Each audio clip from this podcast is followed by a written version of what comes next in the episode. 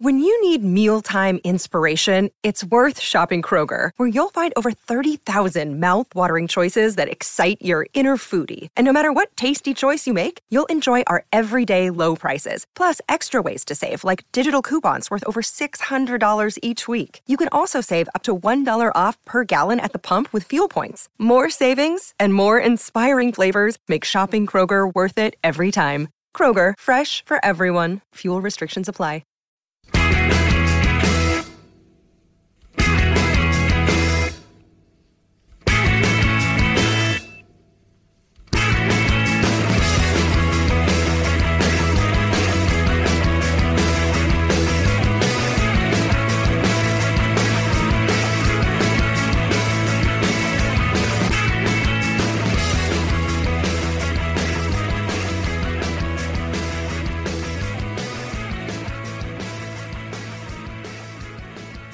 hear and read about players who, when they're asked about their future, especially when they're out of contract and they've got uh, offers or been linked to moves, and basically they just they, they come away with the, the the line of it's my agent that deals with it. I just focus on what I what I'm doing just now, and whatever happens, kind of happens. Realistically, how involved are you as a player in your transfer negotiations and your basically in the process of you moving from one club to another? You're fully in control. Fully in control. As you said, you know, um, saying that you're letting your agent deal with it is probably one that you you kind of say to the press, but, but behind behind the scenes, you're fully in control of what's going on. Mm-hmm. Um, because let's be honest, an agent can't move a player without the player agreeing, agreeing to it. So an agent's not going to waste his time working on a move to then come to the player at the eleventh hour and say, "Well, we've got this move now for you to go to, you know, whoever," and the player be like, "No, I don't want to go there." You know, as soon as that a club shows an interest, the agent will say to the player, "Does this something that interests you, or something that might interest you?" Want speaking to them, and say yes or no. You know, I've I've kind of turned down moves um, without without really, you know, speaking to to clubs, and some people might listen to this and think, "Well, that that doesn't make sense. That's wrong." For me, you know, there's there's a there's a few things that have to be ticked first. Um, and you know, all clubs have kind of have reputations. You know, all players talk, all managers kind of have reputations. Um, so there's, there's been a few that just haven't interested me at, at, a time, and I've said, you know, it doesn't interest me. I want to concentrate on what I'm doing here. I'm happy where I am. Um, so there's no point you speaking to that club for me because I want to continue doing what I'm doing here. Um, but yeah, players are players that are, fully in control of, of what's going on. Um, you know, so it's kind of a cop out from our end, really, when we do say, "Oh, yeah, dealing with it," because I've used that one before myself. But really, it's been me. The agent works for the player, you know, not the other way around. How are contract negotiations or uh, uh, contract details worked? Are you? I picture it as yourself and your agent sat on one side of the desk, and then I don't know the sport director, manager sitting on the other side of the desk, and you're just chucking numbers at each other. Is that something near the truth, or how does that kind of play out? Yeah, well, I've I've, I've negotiated my own contracts um, since being at Hibs. Okay. So yeah, I, I, I, I knock the door and then I go in. Normally in my training get and you know we try and come to some sort of agreement. Yeah, you know the club will say you know they they're happy to pay you X, and then you you know if, for me I've just wanted to get things sorted out. So if I'm happy with it, then it's been accepted. If I'm not happy with it, I'll, I'll go away, have a think about it, and I'll come back to them with another number. But I won't just come back to them with another number. I'll come back the reason that I think that you know I deserve to be paid this number. Um, I think it always strengthens your argument if you've got you know, a few things to back it up, rather than just saying I want X amount. Um, but you know, in terms of there's a lot of agents out there that aren't very transparent and you know have ulterior motives uh, rather than you know just being interested in looking after the player. You know, they they they're normally doing something else, and that's not all agents. So don't get me wrong, there are some very very good agents out there but just one or two I've come across during my time, you know, haven't been you know that way inclined. So I, I deal with things myself now, and you know, I'll just go and, and, and have an honest meeting, and probably for the clubs it's probably refreshing mm-hmm. because you know that I'm, I'm, I'm not hiding behind an agent. I'll, I'll sit there and look you eye, eye to eye, and I'll, I'll, say this is the reason I think I deserve this, and you know, I've, I've as you said, you know, I've kind of signed two contracts at Hibs. I've signed one at Livingston, so I can't be too bad at it. You know, I know what I and then I tell them the reason why I think I deserve that, and you know they've they've all been in agreement as to as to why I should get what what I wanted. And how helpful are like teammates? Is everyone kind of looking out for each other when it comes to contracts? So when you are about to enter, uh, like do you know what you're worth and why, how, and you put across your case why. Do you kind of know what everyone else is on in that dressing room? Is not a case of like uh, everyone's bragging about it, but just kind of a helpful. This is what this is how they dealt with me, etc., etc. No, no, never. Um, you know, and sometimes in some training rooms, people do talk about these sorts of things, but I always keep myself well away from that. Mm-hmm. And the reason I do do that is because it doesn't matter what somebody else is on. You know, I'm going to go in what makes me happy. So, you know, I've negotiated a contract before and, and, and came out, or my agent's negotiated one. I was actually younger. My agent negotiated one, came out of it, signed the contract. Three weeks later, another player went in, got more money than me, doesn't really play. This is coming from my agent. He's like, well, they've kind of done this over here. And I'll be like, no, I'm, I'm happy with this figure. You know, this is the figure I was happy with. You got me my figure. There's no hard feelings towards the club. You know, I negotiated to to a figure that I'm happy with. My life doesn't revolve around what other people are getting or what other people are doing. This is what Marvin Bartley's happy with. So now let me just concentrate on my football. You know, and, and that's that's a very important thing I think for players. It doesn't matter what other players are on. If you go in and negotiate your contract and you're happy with it at that point in time, you shouldn't then become unhappy with it because somebody else is getting paid something else. You know, mm-hmm. that, doesn't that doesn't matter. You know, if you think you're deserving of more, make it being because my performances have improved. You know, um, I'm doing well for the club. I play X amount of games in a row, not because Joe Bloggs is now getting paid two hundred pound more than me. I'm, deserving of that as well. That's, that's not how football works. That, well, that's not how it should work. And us as professionals, that's how we should be. You know, whenever I go in for a new contract or going through to get a contract, whenever that's happened, it's always been because I'm performing, not because you know, as I just said there, Joe Bloggs is getting more money. That, that that's interesting because again, it, it, means that there's one less thing to focus on. That's I think that's probably a good way to look at it. And I think if, if you are too too worried about what everyone else is uh, earning, that's that's just that's going to affect you whether it's in training or it's going to be on your mind going into games and stuff. Yeah, exactly. You know, and, and as footballers, and, and I'm, I have this outlook on life you know, there's some things in, in the world that you can't control. So why are you worrying about them? I can't worry about what the club are paying him because I'm, I'm not in control of that. I can't go to the club and say, right, deduct his money or give him this in his contract. No, I, I don't have control of that. I can only have control of what I'm doing. First and foremost is what I'm doing on the pitch. And the second thing is what I do when I go in and speak about a new contract, whether that's with an agent or without one. You know, it, it, that, they're, they're the things I can control. Con- control the controllables. Forget about the rest of it It doesn't make any difference. And you know what? Some players lie about what they're on anyway. So unless you see the contract, you know, good luck to you. You know, it's it's, it's one of those things. I, have been at a club before when you know I had a clause in my contract had to be the highest paid, and someone comes and, and starts bragging about, oh yeah, I'm getting this, this, and this, and I can sit there and say, no, they are not, because I'm not getting that. You know, my wages would have went up to that. So you, within the football world and probably within you know all walks of life and all industries, to take some things with a pinch of salt sometimes. Now, talking about the actual the move itself, too. So, so you've you've you've had two big moves in terms of distance. You went from Bournemouth to Burnley and then Leyton Orient to Hibs. What what's it like having to basically uproot your life? And when like when you moved to Hibs, were were there things that you looked for straight away, like uh, certain restaurants or uh, spe- specific areas to to live? And did you get tips from players or uh, like the, the management? Yeah, so um, when moving to Burnley, um, so Eddie had been up there a little bit before me and Jason Tindall.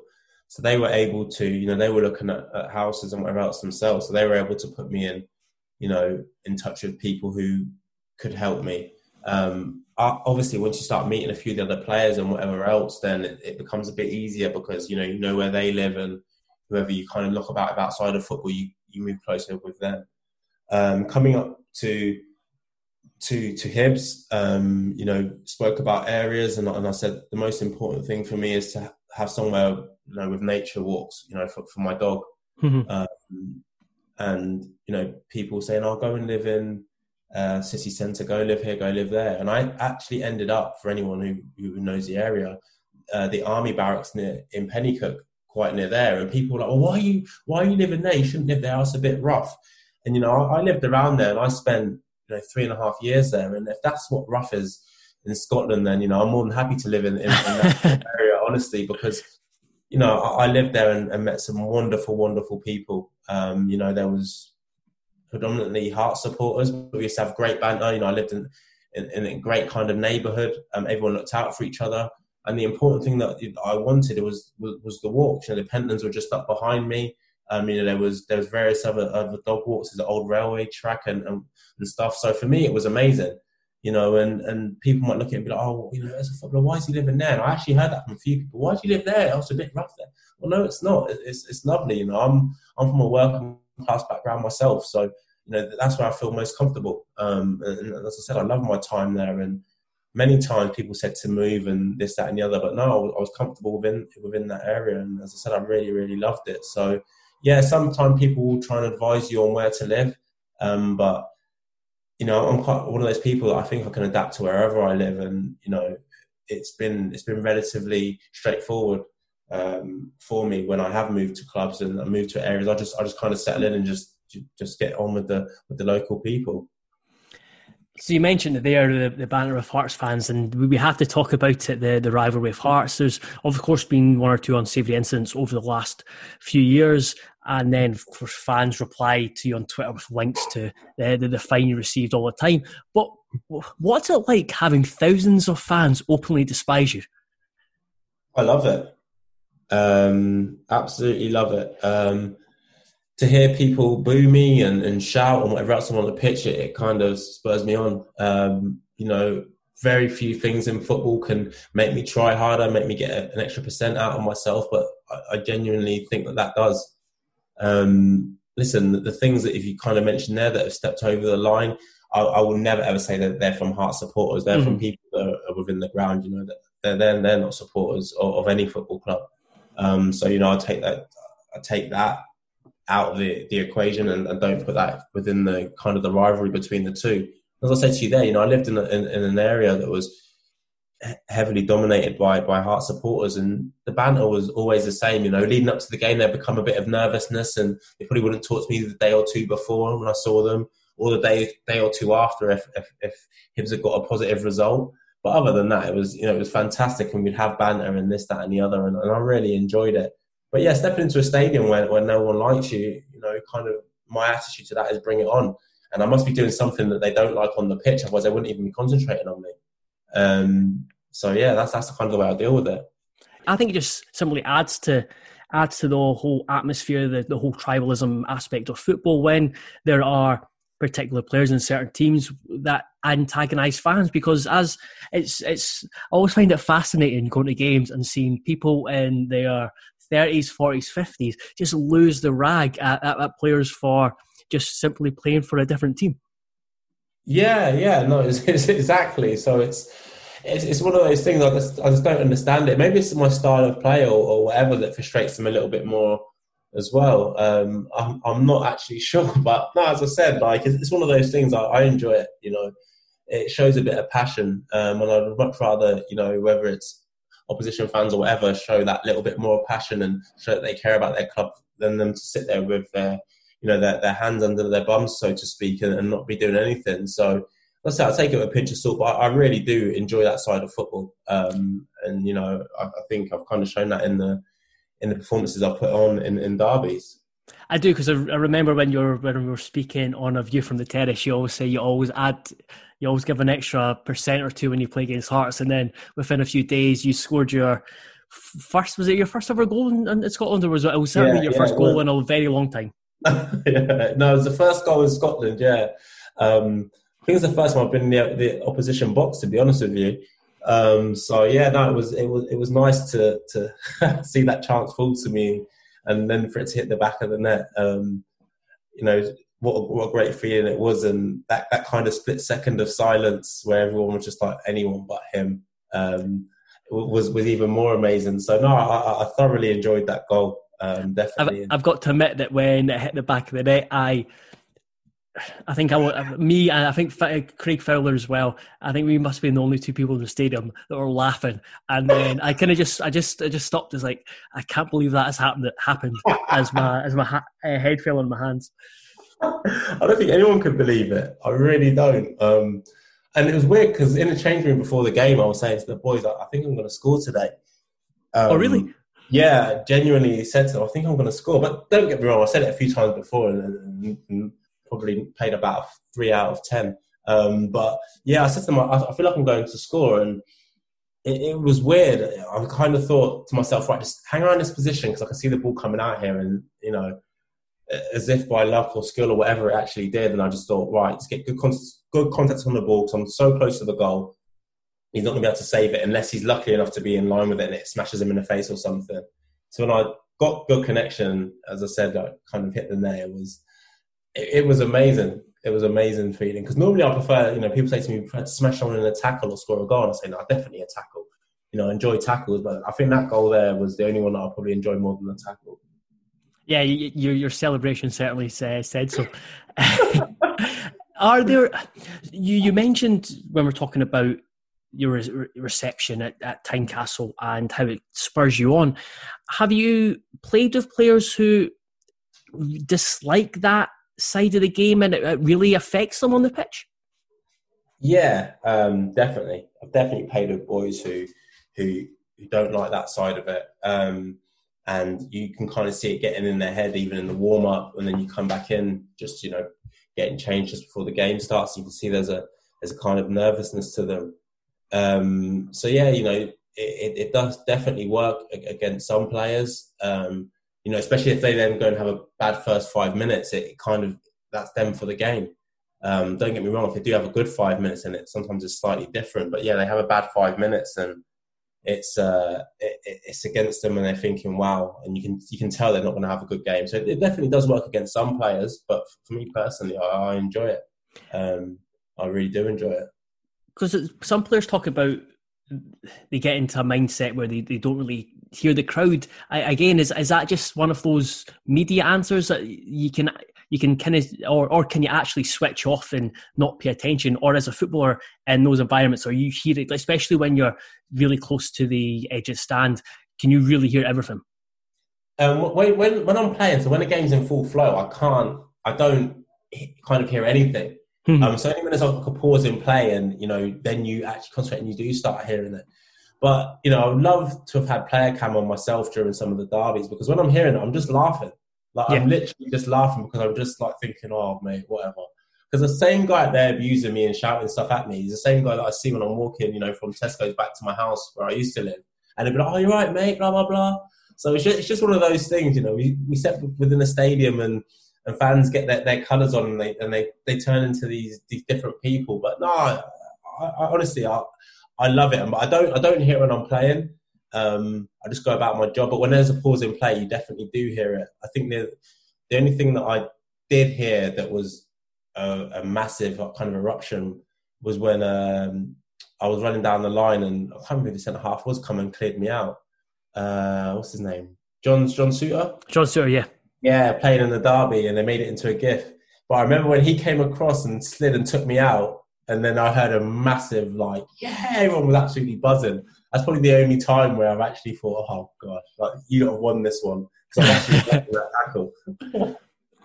So when we, we were originally meant to have this chat on the anniversary of the 2016 Scottish Cup final, but thankfully things came up and we, we had to move it.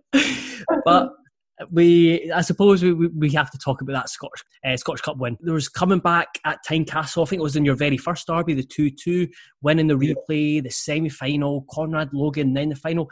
There's there's obvious standouts, but is is there a particular moment during that kind of during that run from uh, from kind of Tynecastle to lifting the, the, the cup, or in the days afterwards that that really stands out for you? Um two things that stand out for me personally was definitely the, the, two-two draw um, is, one that 100% stands out, and, and the parade. Um, you know, obviously I didn't play in the final. I enjoyed everything you know that came with it. Um, was fantastic to be around the boys, but for me, on a personal level, the, the two-two draw at, at, at Tynecastle, where you know we then took uh, Hearts back down to Easter Road, um, that that for me, that comeback and Paul Hanlon scoring at the end was was fantastic, and I think it was deserved. You know, I think the two goals were, were kind of we were in control of the game and we, we conceded two goals. Um, you know, in the period leading up, sorry, the goals we were in control, and it was frustrating, highly frustrating. especially the second one because what a strike that was. Um, but then when we got when we did draw two two, and, and you know we we knew we haven't had the replay. I was more than confident that you know Easter Road would beat Hearts. Um, and I don't know whether you know, speaking to the players in that dressing room, I don't know whether they had that same. You know, we will go there and beat them. You know, every, every derby I went into, um, rightly or wrongly, I, I, thought to myself, one, I'm going to go out there and I'm going to outperform the other centre midfielder, and two, we're going to win this game. You know, by any means necessary. And that was always my attitude going into the derby. So I knew in the replay we would win that. Um, and then the parade. I mean, that was probably for the first time or one of the few times in my career I kind of flashed back um, to being the, the boy being released uh, from a team called Burnham, the amateur team, when I was 18. Because you know now I'm on on, on a on a, a, victory parade after winning the Scottish Cup, um, and there's 150,000 people you know lining the streets, and there's a sea of green. You know that that feeling there um, when we turned the corner and we saw all that, you know, all the negative things that had happened in my in my footballing career, um, I flashed back to then and, and thought to yourself, to myself rather, you know, wow, like a young boy from Reading, um, how have you achieved this? You know, how have you come this far when at 18 you were you were told that you weren't good enough and you're released by an amateur team? You know, 10 years later, 11 years later, here you are, um, you know, on, the bus, you know, going down probably as as a legend at the football club because you won the Scottish Cup. Um, you know, this this is really the things that dreams are made of. And, and a lot of people doubted me when I made the move to Scotland, or doubted why I was doing it, or my hunger for football. Um, and I think you know that that kind of shut a lot of people up. And how much did you know about the the cup win and how much it, it meant to Hibs? Because Hearts fans always uh, sung about it, about being the last time they won it was 1902. How much was that discussed? How much did you have that drummed into you? And how much could you understand the outpouring of joy from Hibs fans when not only when the cup, uh, the, the, the final whistle went and they poured on the pitch, but then also on the parade the, the, the following day when again thousands, tens, hundreds hundred thousands uh, turned out on onto the streets of Edinburgh. That's the thing. I, I had no idea. I really didn't have any idea. Um, how much it meant to the club or how long it had been. Um, it started to become apparent how important it was when I, I remember I was in a taxi and I was speaking to the taxi driver, a, a friend now called Kevin, and you know, was speaking about, you know, getting promoted out of the championship. And I was like, obviously, you know, as, as a club, that's our main ambition this year. And he's like, no, no, no, the cup is. So I was like, the cup? And he's like, yeah, the cup's, you know, the cup is, forget getting promoted out of the championship. We'll take another year here just to win the cup. And this was early on. This is when I first moved up. Mm-hmm. I kind of thought, well, what what kind of mindset is that? Like, surely everyone wants to be in the top flight. And then you know, it became more more and more apparent that the further we went on in time, just how important it was. Um, you know, and it, it kind of is weird because then the pressure that you then put upon yourself because you don't want to disappoint these people um, is massive.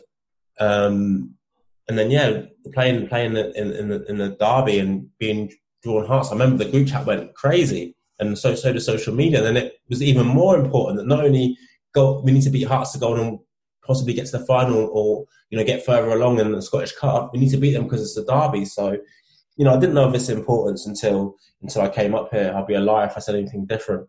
Um, but very quickly, you know, when when all fans were saying that the Scottish Cup was more important than winning the championship, um, I definitely knew you know just what it meant.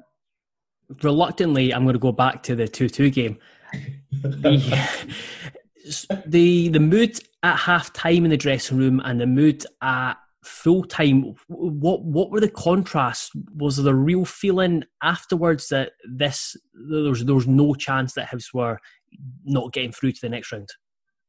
Yeah so so at half time there was still a feeling of you know we just like we we can still do this boys we can still, and it wasn't just go come back and draw the game. We can win this game. We can still do it. We can win this game, boys. We can win this game. You know, we haven't played too badly. You know, both the goals, as I said earlier, have come against the kind of run of play. We can still do this. There's 45 minutes to go. After the game, it was right. Let's get them back down to Easter Road. Like everyone, we we would whether you know everyone believed at half time that we could get back into it. I'm not sure, but definitely after that game, you know, every single person was like, "Wow, back at Easter Road, Hearts cannot beat us. You know, and that's that's a crazy mindset because at this point we're in the Championship and Hearts are in the Premier League. But the confidence there was not Hearts cannot beat us at Easter Road. We know this. We get them back there, we'll absolutely batter them. And that was our mindset. And I don't know, as I keep saying you, I don't know if those Hearts players had that same mindset. I don't know if they, they thought the same. I don't know whether they feared Easter Road. I don't know if they feared us in that first game, because even in the first game going to Tynecastle, we were saying the same thing. We can beat them. Now, how confident were they in beating us? I'm not sure. You know, I, I can't answer that question, but definitely after that game, we knew that you know coming to Easter Road, there was there was no chance that we were going to lose that game. Yeah, because I'm not sure how much about the Derby history you know, but there has been been two very long runs in uh, Derby history with Hearts. I think we're 17 unbeaten and uh, 22 unbeaten, and it was kind of it, it kind of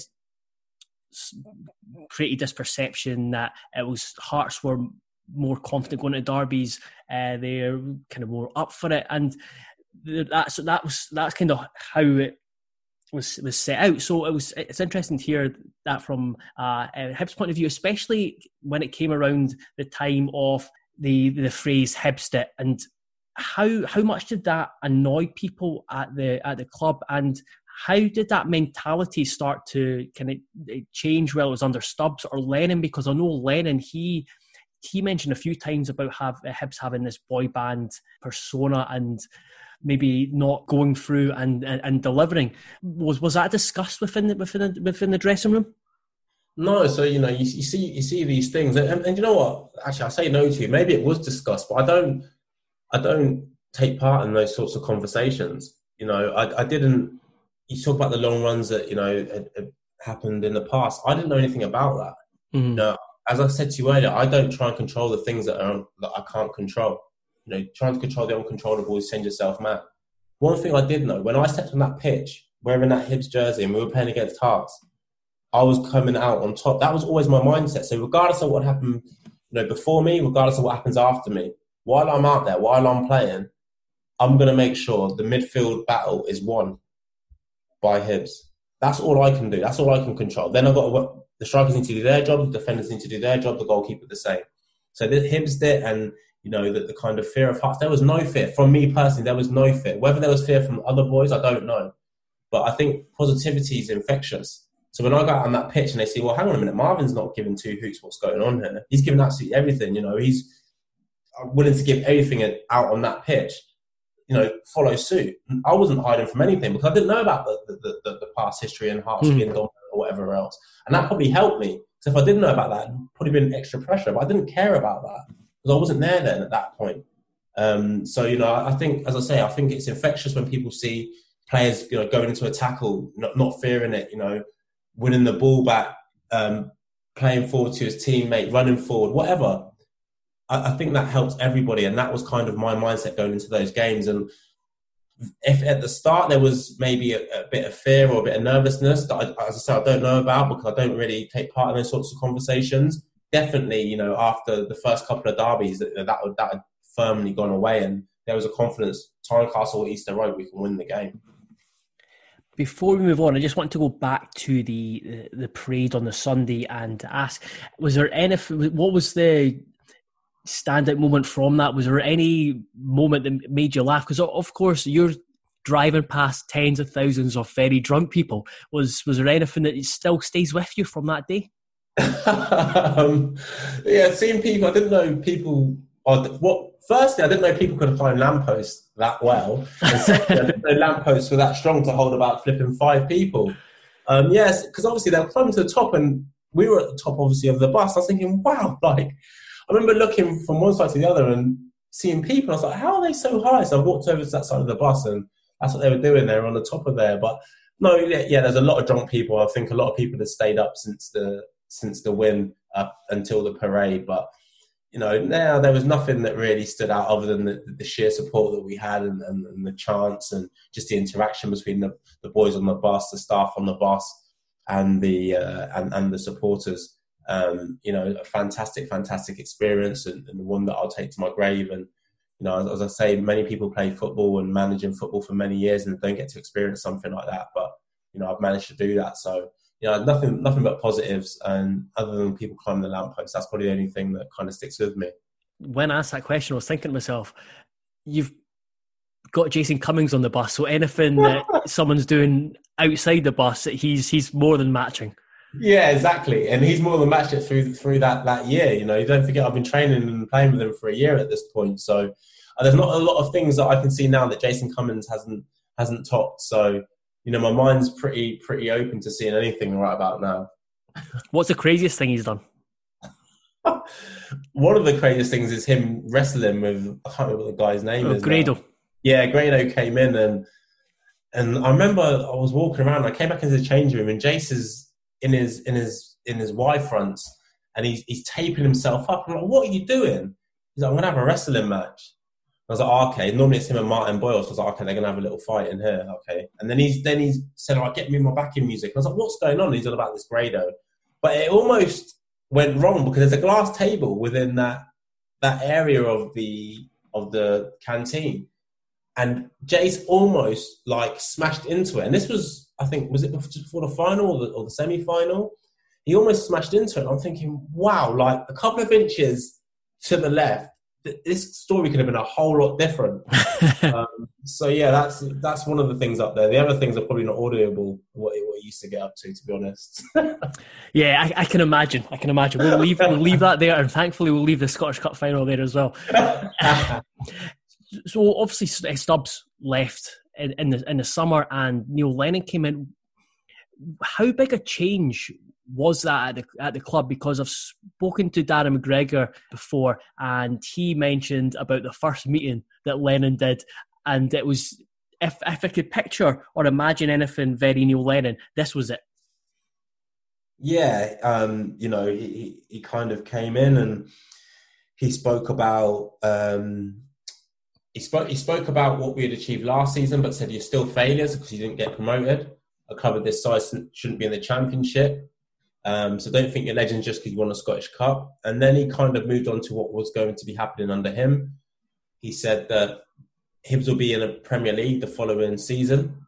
That's with or without us in that in that dressing room. Um, you know, if you if you're up for it, then strap yourselves in because we're going to go on one hell of a ride. If you're not, then get your agent to call me or come and knock my door, um, and you can leave the club. And he said, yeah, there'll be some bystanders who can't, you know, go up to the level that I need them to and they'll find it too hard or they won't want to do it, that's fine. You know, you can leave the club. Um, but this this this club will be in the Premier League next season, and that's as as, as he said earlier, with or without you boys.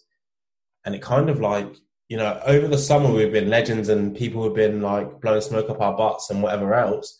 Suddenly, Neil Lennon's came in and said, "Yeah, well done for winning the Scottish Cup, but you still failed in getting out of the Championship." And you know, the reality hit, and he kind of let you know, "Listen, these are the demands. This is what we're going to do and you'll buy into it. If you don't buy into it, get out. And he was straight to the point, you know, he was transparent, and that's all you can ask for from a manager. Um, and yeah, his demands were high, but you know, he was true to his word. He got us promoted out of a, out of a people say, oh, it's an easy league and it took you three years or whatever it took to get out. But you know, it's never easy. When you're when you're the cup final for, for every team in that league, it's never easy.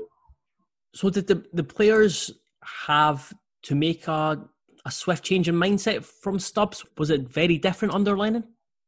Yeah, um, there was definitely a change in mindset. Um, the demands were were a lot higher. Stubbs is a, a different type of manager. Um, mm. He's very friendly uh, with most.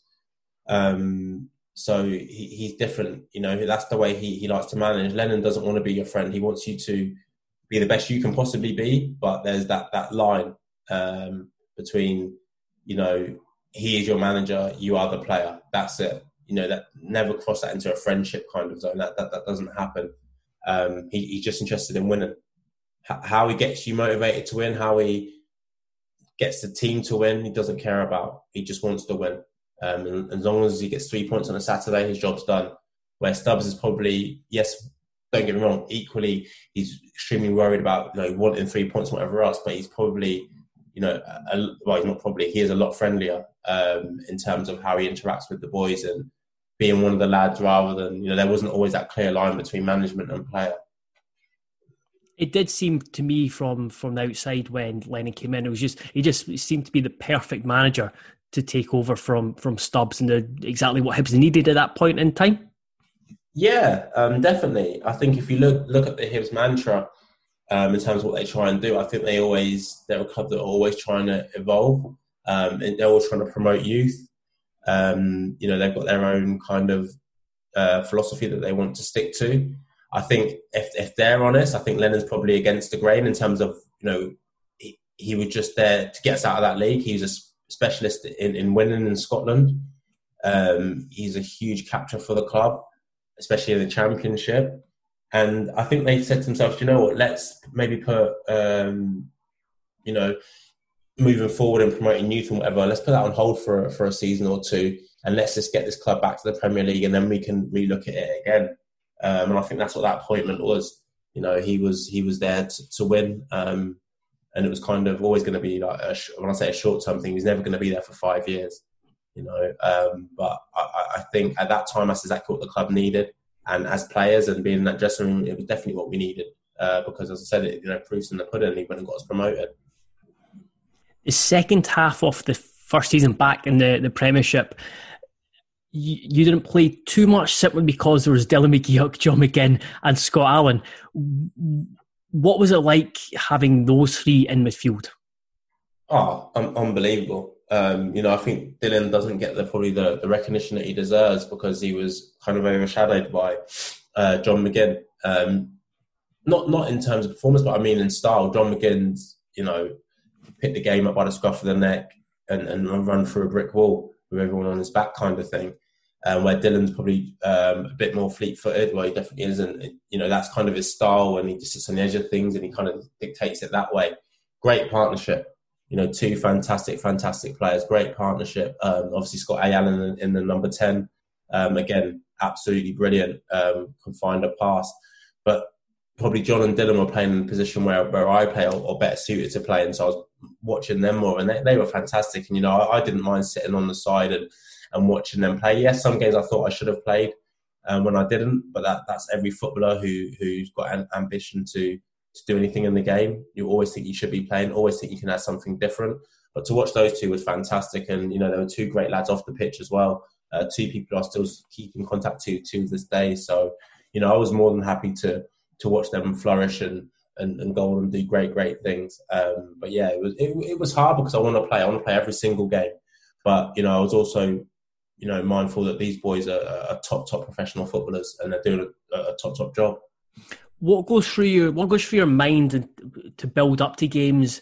To be prepared when you, you kind of know that you might not be starting, especially when you've got three players of, like that who've gelled in the middle of the pitch. How did you have to adapt to that? Well, I adapted in a very different way to what I did at Burnley. As, as I said, it's, it's so important in, in, life that you learn from previous experiences. Um, and at Burnley, when I was on the outside watching in, you know, I began to probably feel sorry for myself. Um, didn't do the extra, didn't keep myself fit. Whereas this time, said to myself, right, that's fair enough. The manager's picking these players. I can deal with that. Keep yourself as fit and as ready as you possibly can be when your opportunity does come you know, and that's why I think from every experience, you know, good or bad, you must learn something from it. Um, and, and I definitely, you know, I was better suited to dealing with the the sitting on the side at Hibs because of the experience I had at Burnley. So, you know, I was always in the best conditions I possibly could have been without playing games, um, waiting for my opportunity, and mentally it helped me do it a lot better as well because I was keeping myself in physical shape. Um, so yeah, it was hard because, as I said, you know, I want to play I, am a winner. You know, I always want to play. I'll be 40 years of age and I'll be thinking, oh, I can probably do know what that young boy there's doing, which I know I wouldn't be able to, but that's just my mindset. Um, so yeah, it was difficult in, in, that sense of of it, but I managed to do it a lot, lot, lot better than what I did when I was at Burnley. When did you know that your time at Hibs was was up? Mm, probably. Probably, if I'm honest, uh, maybe a, maybe a quarter of the way into uh, last season. Um, I just wasn't wasn't playing as much as I wanted to be. I probably wasn't getting the opportunities that I wanted. I was I was in and out, and I was finding it harder to be that in and out player. You know, when I'm 29, 28, 29, 30, it, it's a little bit easier to, to do that. And people be like, oh, you're only 32 when this was happening, but it makes a, a, huge difference. You know, when you're, you're, in the in the team for one game, you're out for, for six. You're in the team for one game, you're out for six. Um, you know, I found that that extremely hard um, to deal with. and my body, I just couldn't, I couldn't be the player that I wanted to be. You know, I didn't want to shortchange supporters who have supported me all this time. You know, that wasn't that wasn't something that I wanted to do. And I said to myself, do you know what? If this doesn't kind of change by the end of the season or towards the end of the season, probably gonna end up looking elsewhere. Um, and you know, things didn't really change. Um, I got a small injury. I was out out of the squad, and I came back in. Um, things kind of changed under Lennon. Paul Heckingbottom came in uh, for the last, I think it was, was it eight or ten games, and, and you know, I didn't start a game under Paul. Um, at this point, I, I, knew well, this is going to be the future um, of the club in terms of Paul. So, you know, it's probably best I look elsewhere. And for me, Paul was a fantastic, fantastic manager, fantastic mm. Um, you know, very close to Eddie Howe in terms of ability to coach, great man manager. Um, so I really enjoyed my time underneath him. Um, but I knew from a personal point of view, I wanted to play football. I wanted to start games, um, and you know, I was probably going to have to go elsewhere to do that. Was was it a difficult decision because you've obviously got such an affiliation with the club and the fans, and you've seen that when you got your signed off in the final game of this season. But was it? Did that make it difficult, or did you know because you because you kind of decided so early on in the season that you were looking to go somewhere else that made the transition or the, the separation a bit easier? No, no, it was it was extremely difficult. You know, I'm not going to sit and tell you it wasn't. You know, telling yourself that you need to do something and then actually doing it are two different things. Um, I'll never forget when I made the decision to to leave the club and uh, sign my pre-contract at Livingston. That I went home the day before that and I actually cried because I was just like, wow, you know, this is it's actually come to this. You know, yes, I probably tried to subconsciously prepare myself for this, um, I wasn't prepared for it, you know, and and it was a it was a gut wrenching moment to to to know that it was actually over and you were actually going to go and sign for another club. Um, as you said, you know, I'd had a, a, a, fantastic time there, met some great people from from fans to staff to to everyone. Um, truly love the club, you know. Still watch out for their results. Still speak to people, you know, on the playing staff and non-playing staff. Um, so so when I had to leave and you know and I made that decision even before signing the contract, as I said, I went home from training and I was like, right, Marvin, you, are going to have to go and sign this contract. You know, it's, it's only fair on yourself because you want to be playing more football. That, that I cried, and it was it was the strangest feeling ever.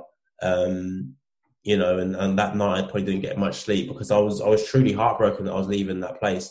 You know, people say you're only there for a short short time or whatever else. They, they might view it that way but I truly loved every second of it, every single second. And to know that that was going to be no more um, was difficult. Uh, you know, it, it, was really difficult, but I, I, had to do, from a selfish point of view, I needed to play more football. And then I then I started to think, you know, things happen in four or five year cycles in football, and you've been there for four years. You know, you've left the club in a better position than when when you walked through the doors. You know, you've you, you've played part in winning the Scottish Cup. You've been promoted out of the Championship. You've you know, played in Europe twice. You know, maybe it's time to move on. And a lot of the teammates who were there at the start weren't there anymore. Mm-hmm. Uh, so they were the kind of the, the, the, the, positives I was trying to to give myself to probably try and calm myself down, uh, down rather. But the, the tears are still flowing.